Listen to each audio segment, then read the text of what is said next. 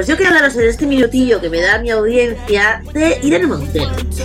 No es que yo tenga ningún tipo de simpatía por Irene Montero, pero tengo que decir, y es que si no lo digo me parece totalmente injusto, que lo que están haciendo con Irene Montero es de cobardes.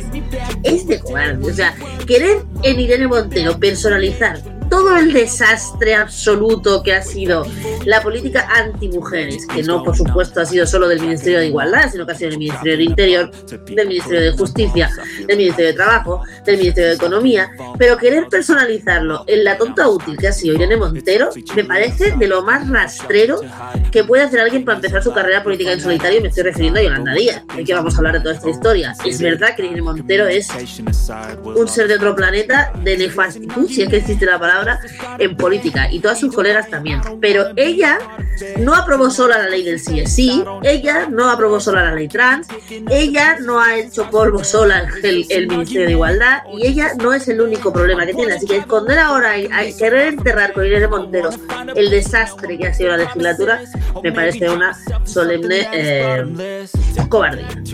Así que mensaje para quien lo quiera pillar. Empezamos.